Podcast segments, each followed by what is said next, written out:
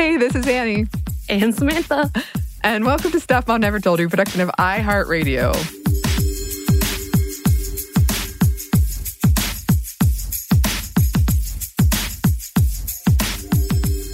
Today, we have another episode of Book Club for you, and we are very excited to be Yay. talking about Unapologetic, a Black, queer, and feminist mandate for radical movements by Charlene A. Carruthers. And this is a very timely book for a lot of reasons, probably a lot of them obvious.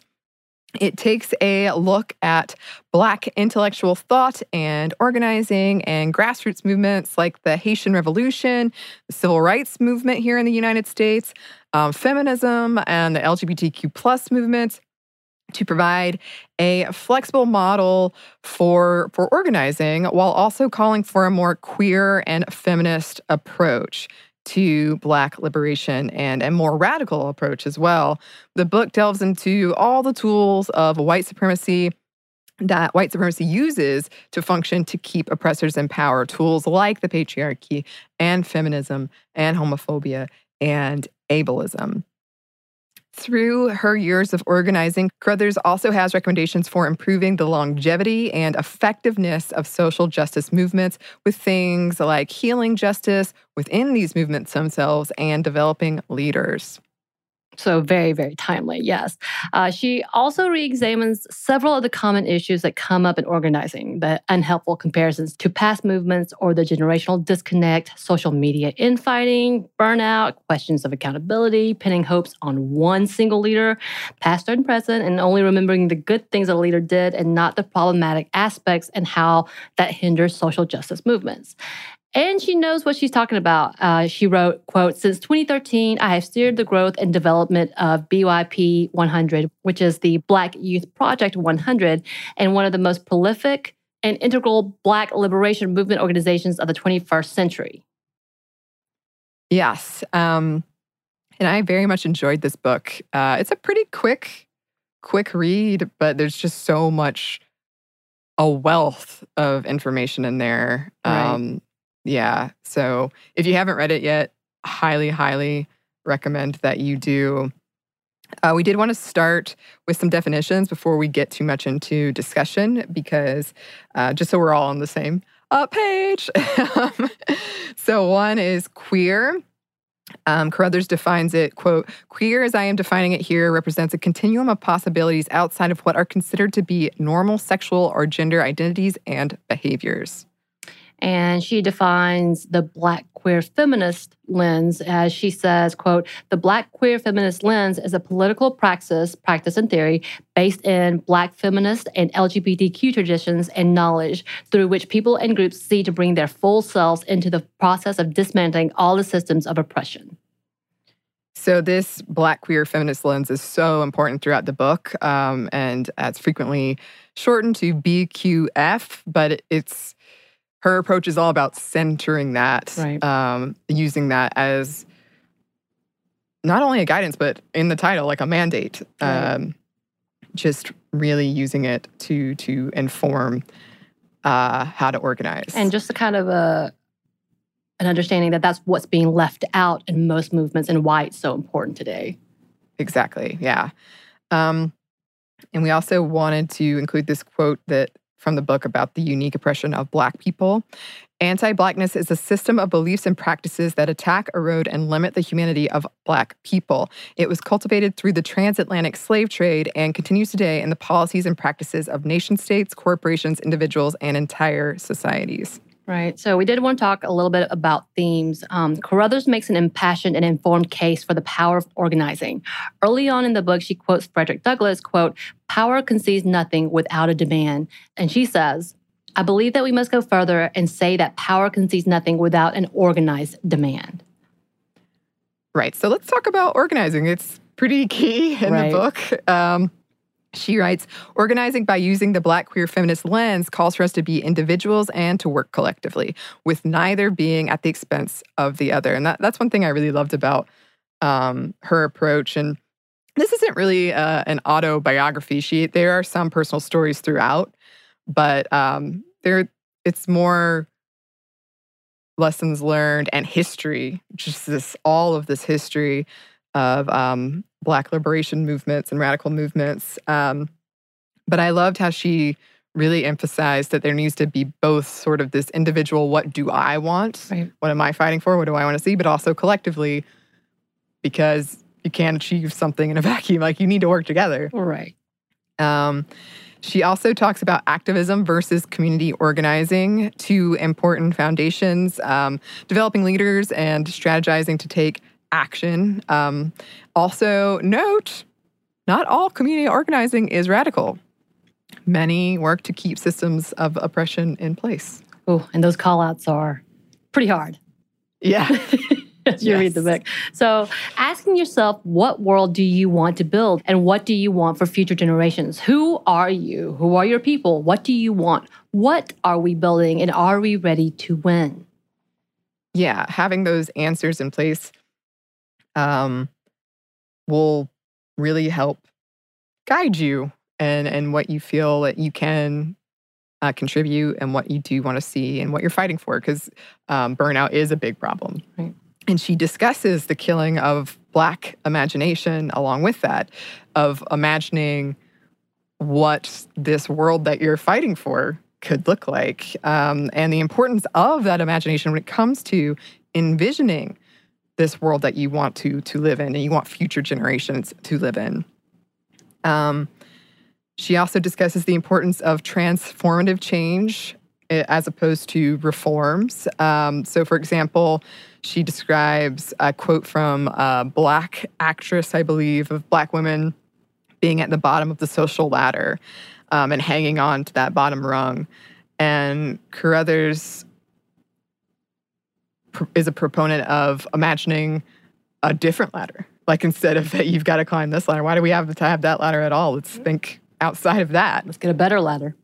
Yeah, or no ladder. Who knows? Let's get rid of the ladders. Yeah. That'd be lovely. She also talks about the need for accountability in organizing. And um, one of the things that she does talk about within her own organizations is very raw, is the example of the Me Too movement within their own organization. She, she writes in an amazing personal manner that really does feel like it hits close to home for anyone. And honestly, it's true. If the truth is that there are more women that are victimized than not, then we must also know the perpetrators of these Yeah. incidents. And we have to hold that person or even just that accountable about what it is and what it seems. And, and if we truly are saying believe women um, and believe victims, then how do we actually do that in regards to people we know, that people we respected and worked with? Um, and just realizing at the same time that these truths can be devastating. And I found her uh, relaying of incidents with that happening with her leadership in her own program was really beautifully raw. Of course, there was mm-hmm. it was kind of one of those levels of how do we handle it, what does it come down to, and how do we hold our own accountable, and without completely ostracizing someone and completely giving up on someone, but at the same time making sure that they take responsibility in their part to this. So it was definitely a nice insight to see how she opened up about her own struggles and trying to come face to face when she has to be the one that says, What do we do? How do we handle Yeah. this? And what do we do when it's our friend? Mm-hmm.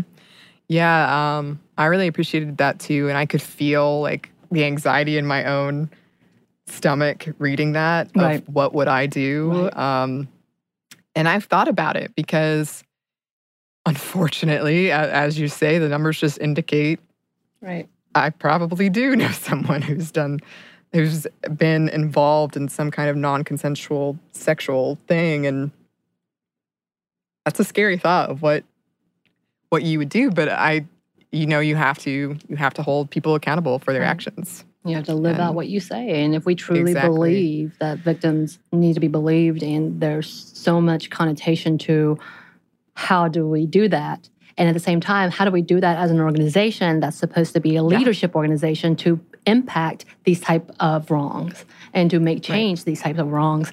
That's a whole big nutshell that you have to Oh, undo. yeah. Oh yeah, have to and crack. at the time uh her this organization BYP 100 was in like the national spotlight before this happened. Right. Like it was a very stressful Right. um Oh, I felt that Series of anxiety. For yeah. sure. oh yeah. um So, we do have other themes that we want to touch on. But first, we have a quick break for a word from our sponsor.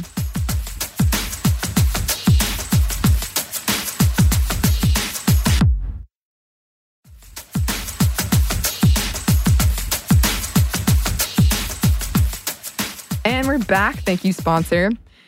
Something else the book examines that we wanted to discuss is gendered violence and anti Blackness.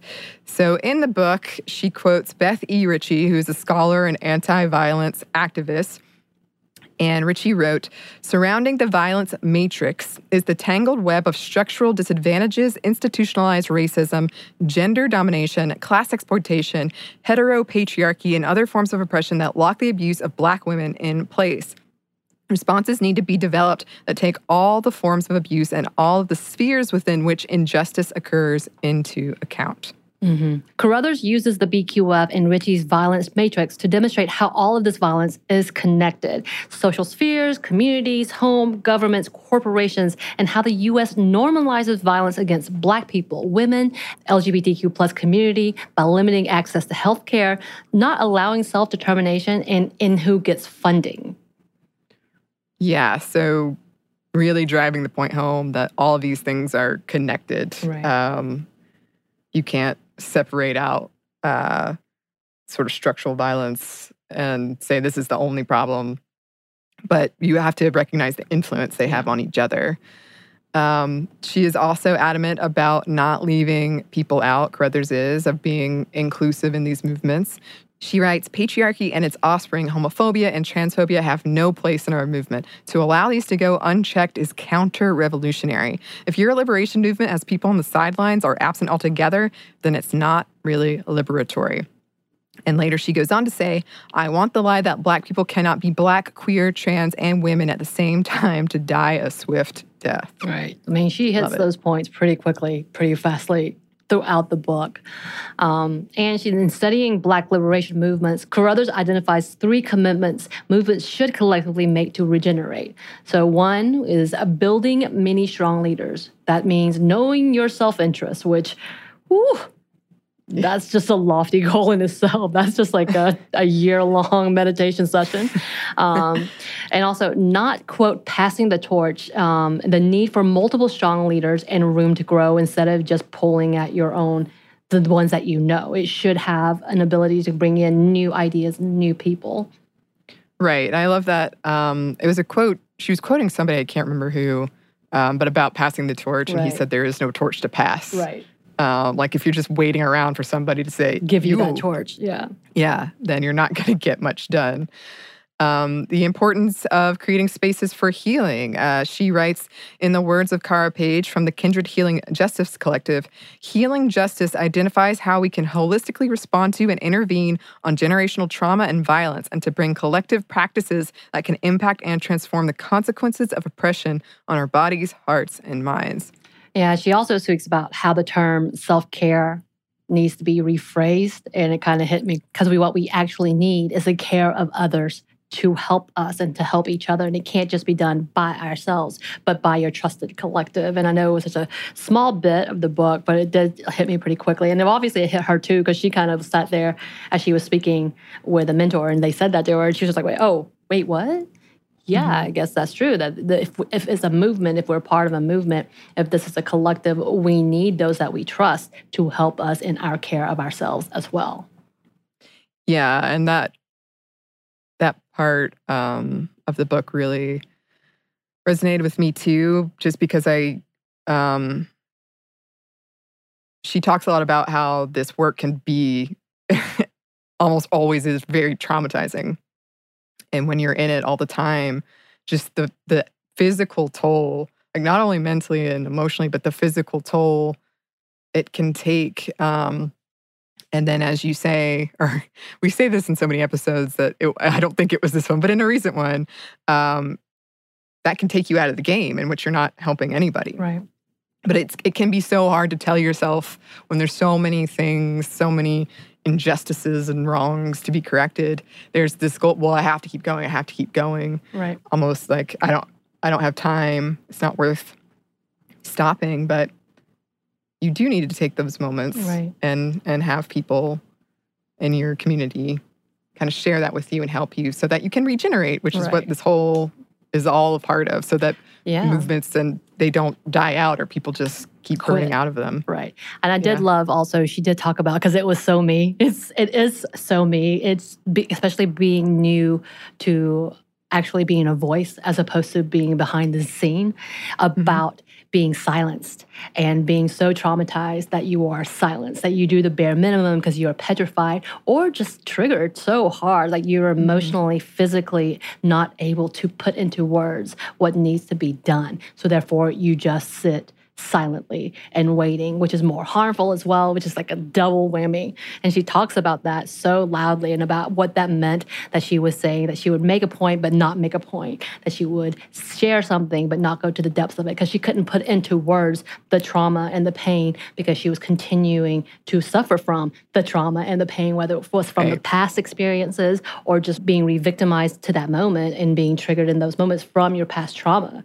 And I was like, oh my, ooh, damn girl you just got me. You just got me real hard. Because i it, to me one of the hardest things as an ally is to know when to speak and to know when not to speak. Right. and because of the trauma that i've and both of us have gone through as children or as uh, later on in our uh, adolescence in being silenced so hard through whether it was through violence whether it was through abuse um, or whether it was just pure neglect in general that it kind of sits on you in a way Mhm. in the level that you that emotions to try to bring that courage up to stand up for something that you know it is important and it is a heavy heavy issue. It's stunting. It literally puts you in a place that you cannot grow. And not only that that you're frozen to try to put any action. So she talked about that and, and going beyond that but it was oh it was too close to home for that one. Yeah, yeah, um, and that that's a good segue into. Um, so that was part one of her three commitments that she thinks uh, movements should collectively make to regenerate. The second one is adopting healing justice as a core organizing value and practice. And then uh, the third one is combating liberalism with principled struggle. Um, she compares social movements to the human body, to to cells, like human beings being cells. Right. Um, oh, again, this one was challenging for me because she isn't talking about the damage of white liberalism, although she does include it, but liberalism as a whole and how it has been bogged down by good intentions and honestly mixed with, if not grounded, with uh, the idea of capitalism and, and the growth of capitalism and the change of a movement that is too easy to compromise. And I guess, honestly, we can say this is where we are in our presidential election. This is exactly where we have come into this moment of liberalism. To me, at one point in time, was about freedom and rights and justice. But as we talk about what is happening, liberalism is starting to become more of white speak for compromise and don't change too much, but I want to be a better human than that person. Right. You know, and I was like, uh, uh, I'm not sure I can quite, I'm not exactly sure if I can swallow all of this, but I hear you. And damn, that's a lot. Yeah, well she she definitely goes into into that and that's one of the things I really appreciated about her writing as well is she's um very she doesn't romanticize things. No. So she talked about the Obama era and like the good things but also all these bad Right. things. And that's what she Um, stands on is that you cannot, as we said at the beginning, her her whole thing was you cannot sit here and pretend everything was great when it wasn't. And you have to acknowledge the faults in order to progress and to make change. Yeah, and that is she makes that point throughout and I really really appreciated it because it's true if you're like ignoring all these other issues that are happening if you're not using this um kind of black queer feminist lens and are okay with these injustices are they're just not in your you're you're not worried about them then yeah things aren't going to change Right. and the system will continue on Right. so I really appreciated how she did that. And, and she did bring up with the liberalism and white liberalism how it is so often um, Black women working to get uh, Democrats elected, or that has been the case for a long time, and then not getting anything that they asked for, Right. like being largely ignored. Right. Yeah. Yeah. Um, Another key aspect of the book and of organizing is understanding history and context, and in this sense, the history of Black people and Black radical movements. So, Carruthers focuses in on a couple things, but one of them is the history of modern day Haiti, which was previously the militarized colony of San Domingo, which became the Western Hemisphere's first independent Black nation. She uses Ella Baker's understanding of radicalism here. Quote, in order for us as poor and oppressed people to become part of a society that is meaningful, the system under which we now exist has to be radically changed. This means that we are going to have to learn to think in radical terms. I use the term radical in its original meaning, getting down to and understanding the root cause. It means facing a system that does not lend itself to your needs and devising means by which you change that system. So, before the 1804 Haitian Revolution, enslaved Africans died from overworking or violence within 10 years on average. Over 1 million Haitian freedom fighters overthrew the French colonizers and established a Black Republic, the first in the Western Hemisphere. This disrupted the trade for France, the UK, and the US, and these countries made sure to make things ridiculously difficult for Haiti, creating and exacerbating things like poverty, as we can see today. And she expounds on this and hammers home the importance of telling the stories of Black radical traditions and recognizing contradictions to move forward, like the historical lack of LGBTQ plus voices, the lack of women's voices in some of these movements, um, even though a lot of times they were the ones doing the work. And a lot of these histories are missing from our popular narrative, the history that we popularly tell. Um, she uses the case of Mrs. Recy Taylor, who in 1944 was kidnapped and raped by 10 white men and boys. Investigating this, Rosa Parks organized bringing together prominent black activists and organizations in Alabama where this occurred to create the Alabama Committee for Equal Justice for Mrs. Recy Taylor. The Chicago Defender labeled this campaign as the strongest effort for equality in a decade. Led by Black women, this campaign drew level support in coalitions previously unseen or at least uh, around that time, very, very uh, rare to see something like that, for combating the sexual violence Black women and girls faced. And uh, it became key in the fight for Black liberation taking place, but is largely not told, is largely forgotten. Which is sad. And another yeah. example she gives is Bayard Rustin, an openly gay black man being pushed aside for, quote, more palatable black leaders, or the stories of Marsha P. Johnson and Sylvia Rivera that we touched on in our protest and organizing episodes.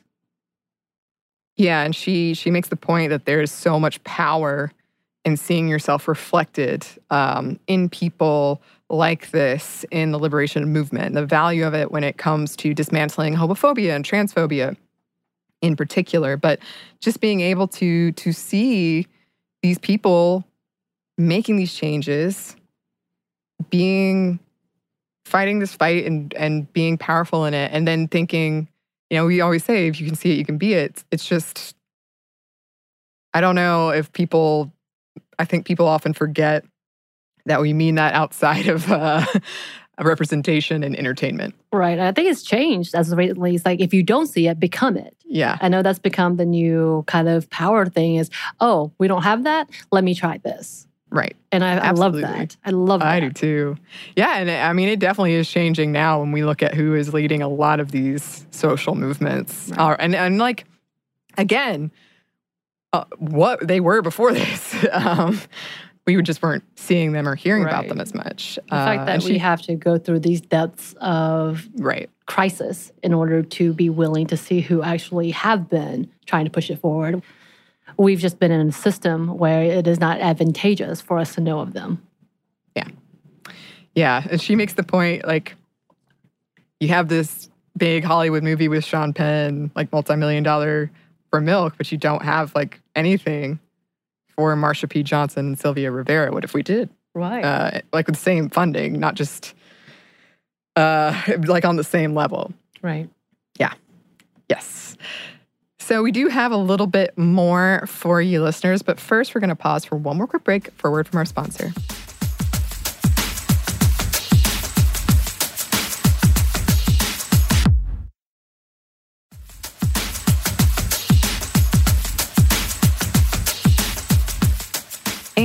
We're back. Thank you, sponsor. And we just wanted to touch on a few points um, that maybe particularly uh, hit home or resonated with us. And um, one for me was I really appreciated her honesty in terms of feeling uh, doubt or that she wasn't sure what to do at times um, and making mistakes and growing and recognizing that. Um, and she shares the story of uh, a conversation she had with, with somebody who uh, she was working with. And he said, uh, you know, I'm not I'm not fully woke, but I'm pretty woke or something Right. like that. Right. He says, uh, I'm not quite, I'm not fully woke, but I'm waking up. Yeah. But uh, yeah, basically being um there you you want to have room to grow. There's no instance where being like, "Oh, I'm perfect right now. I don't need anything else." That's never good. And I I feel like a lot of times um we hold ourselves back or we hold ourselves to unachievable standards that do prevent us from being as effective as we can be when it comes to fighting for change.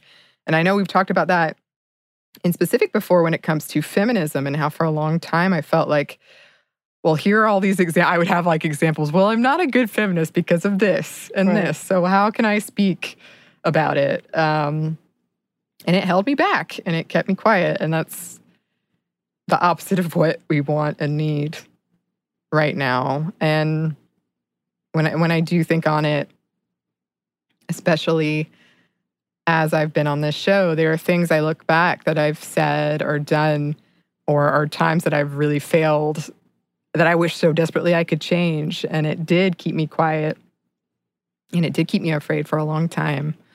Um, but I learned from those things. Like as painful as it still is, I'm not to lie. Some of this is still painful. I did. I learned from it, and you can't let that stand in the way of doing something. Right. Well, like we were talking about just being silenced and being so traumatized that we are silenced. Mm-hmm. And she did talk about also about um, not just canceling people without actually teaching people. And that's not the way to go either. Um, and we've talked about this before, and we've talked about cancel culture before. And I know that's a big subject right now with the Harper's article. We're not we're not going to talk about, but in the fact that there's nothing nothing happens, no change happens just by saying you're wrong and dismissing them. But change happens when you can teach and, and, and show them what is the better or why is wrong or what's happening. Um, of course, the conversation would also be laid at the fact that we put that on most of the times uh, the marginalized community. We put that on people's shoulders who should not have to be responsible to be the burden to teach us or teach others hmm um, in on all of this. But yeah, I think it was she was good at bringing up so many good points, all like large and small, that I was just like, okay, how do I grasp all these? And she did talk about education um, and the work never being done, and that's a part Right. of our responsibility as well. But she I, she also did talk about that anti-blackness is adaptable in the face of resistance to oppression, um, and I found that really like, oh, that's that's true. It is, um, and whether it's adaptable for people to say, "But I'm not as racist as this," or "I'm not as racist as that," and that's still anti-blackness when you say it in terms of these levels. Um, and she talks about this also as an educational access being privilege. Um, Mhm. And again, I think that's kind of goes without saying, which is part of the problem we see all the time is who is afforded the better education and why, and why is it so limited, and why is it so um, segregated for making sure those who are already in the good spot to be elevated would continue to be elevated as not given to the opportunities for those who may have never had that same opportunities and i thought that was a really good conversation about that as well about growing and how not only do we need to look at this as problematic but we also need to be willing to share that wealth of knowledge as well Oh yeah, yeah. Um I love that too and I think that's something super that's so important that we do share I mean exactly what she did. She did it in book form, yes but we share our knowledge of how how do we make these things work or um what are lessons and that I've learned through my experience that I can share to someone who's a younger person or looking to lead or both of those things. Um, so that's not as intimidating, and you can just be open with your experiences. And it, it, it just, oh, it's like the opposite of gatekeeping. you know, you're like opening yes, the gates. Yes, we need to come up with a term for this. I'm sure there already is. Yeah. yes. Well, it'll come to us later. Later, we'll, we'll pretend be like we had it all embarrassed along. at how simple it was. Um, Hmm. Just the uh, welcoming committee, the band welcoming committee. it's being transparent, and I mean, she's very open about kind of radical honesty. Right. Well, Of, that's why uh, it's unapologetic, and I love that. Mhm. Everything about this is that's why I think is an an easy read, but a hard read right? because everything matters. All this conversation is like, yes, okay, oh, okay. Well, I don't know if I, oh, okay. Type everything in in all of that is how she Mhm. kind of just makes sure that you're aware that she's seeing these problems. She's had time to sit down and have conversations with people and see it in the system and see why it doesn't work. And this is why this has to be talked about. And it's all important. And I don't have time to be just cute and give you a cutesy analyzation of what might be wrong. It's literally here it is. I'm not going to apologize for how honest it is and how organized it is. Like she is absolutely there with a plan. It's a plan, hmm it's a guide. Yeah. Oh, yeah. Uh, and one of the things she touched on that I really liked um, is the importance of a multi pronged approach, that there's not just one way to be an activist or to organize, that we do need all of these different ways working in tandem, working together. Um, and you can tell, like, she's seen some of this infighting of people kind of judging others for this is the way to do it and no other way. Yeah. Um, but it, again, that's keeping people out. You don't want to keep people out who are in this fight. Right. And Yeah. I, yeah, she definitely does an amazing job highlighting Black queer women who organized in history and also just acknowledging what they had to do in order to dismantle so much of what is happening in today.